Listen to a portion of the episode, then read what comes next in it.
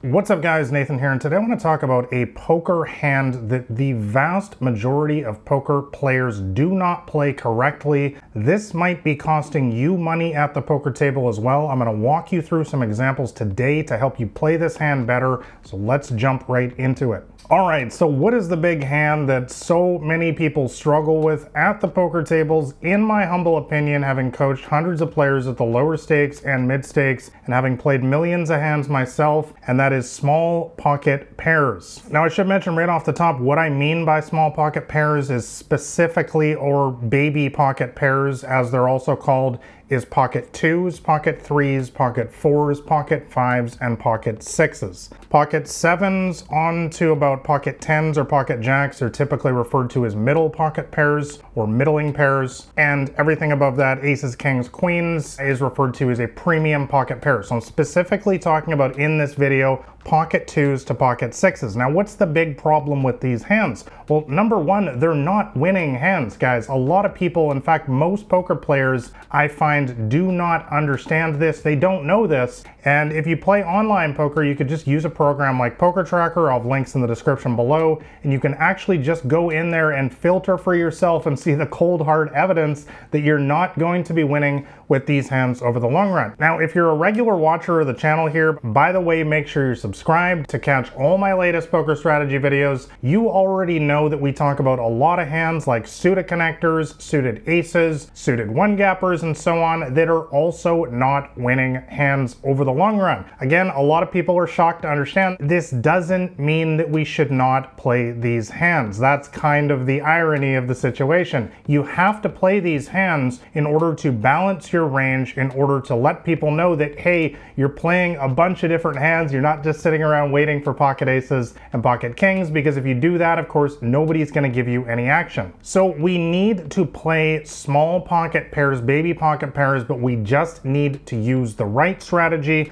Let's talk about that right now. All right, so first off, I like to get some sort of rules out of the way right off the bat that you can take to the poker table right away. And number one is that if you play in full ring, aka nine player poker games, or sometimes 10 player, I would recommend, as I talk about in my poker books, just folding these hands from the first three seats at the table. This is referred to as early position or under the gun. So I'm talking about a full ring game. Fold these hands, pocket twos to pocket sixes if you're in the first three seats. Now, if you play six max online, these seats don't exist. So you can play these hands from any seat and if you play six max. And of course, if you play something like heads up, of course, you're always going to be playing these hands. You should also come in for a raise in all situations with these hands. I've covered this extensively in these videos here on the channel, in my books. I talk about this at length as well in my brand new Elite Poker Training University, 17 plus hours of advanced training,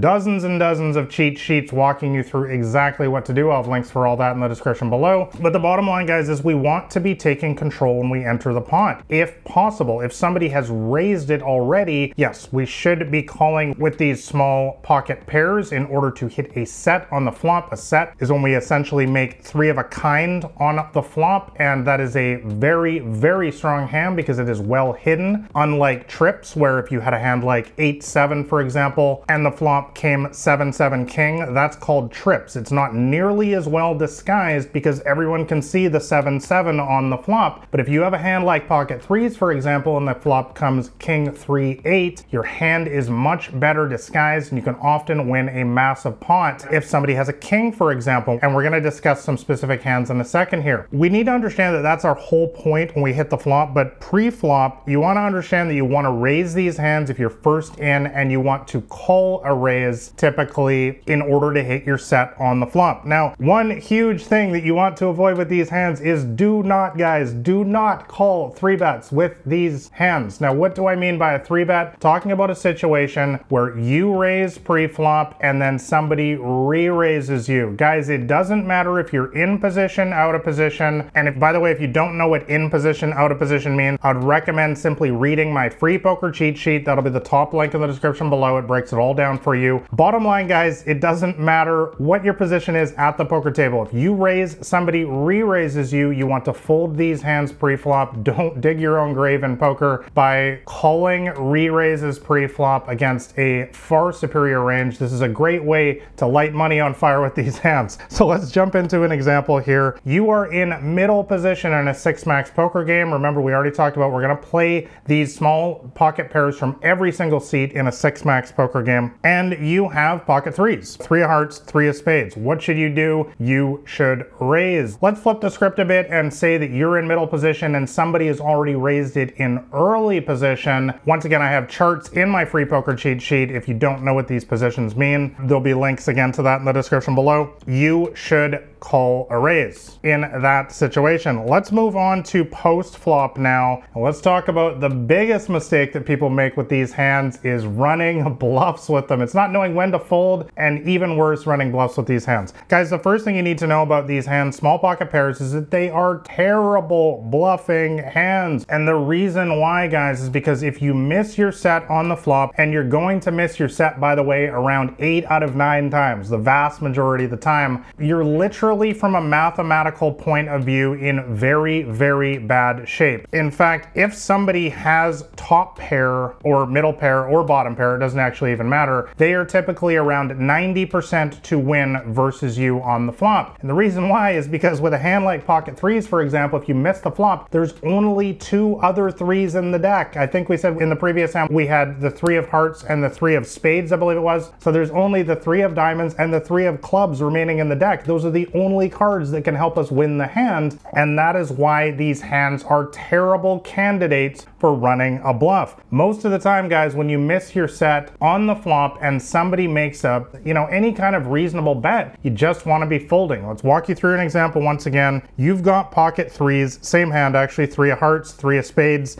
Flop comes down with the king of hearts, 10 of clubs, and 8 of diamonds. They make a bet. We're assuming that you called pre-flop, so you are the pre-flop caller. They make a bet here on the flop. Guys, just fold. There is no reason to get tricky here. This is not the kind of hand that you want to be floating the flop with here and trying to outplay them and get all fancy and tricky. This is not the hand to do it with because of the reasons that I just discussed. You literally only have two cards remaining in the deck to help you potentially win the hand later on. And that's why, you know, it would be much better to bluff with a hand that has a lot more equity in a situation like this, like Queen Jack, for example, which would be an open ended straight draw on this board and also has two live cards, the Queen and the Jack. If this player had a 10, for example, we would have solid equity, We'd have the eight outs to the straight, plus potentially six more with the Queen and Jack if they're live, meaning 14 total outs. Whereas with our pocket threes, hopefully you're following along here, we only have two out. So guys, as I hope you enjoyed this poker podcast episode, if you want to know my complete strategy for beating small and mid stakes poker games, make sure you go grab a copy of my free poker cheat sheet that's available on my website at blackrain79.com. And also make sure you hit like and subscribe here to the podcast as I'm putting out new episodes every single week to help you guys quickly get beating your poker games. I wish you guys all the best at the poker tables. I'll catch you next week. This has been Nathan Williams with blackrain79.com.